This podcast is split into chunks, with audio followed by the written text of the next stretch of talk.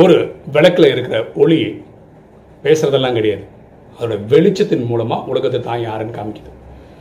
அதே மாதிரி நம்ம நான் அதை பண்ணேன் இதை பண்ணேன்னு வாய் வழியாக பேசி பேசி காரியங்களை சாதிக்கிறது கரெக்டு கிடையாது. நம்ம பண்ணுற நன்மைக்கான காரியங்கள் உலகத்துக்கு பேசப்படணும். அதுதான் சரியான வழியாக இருக்கும். எண்ணம் போல் வாழ்வு.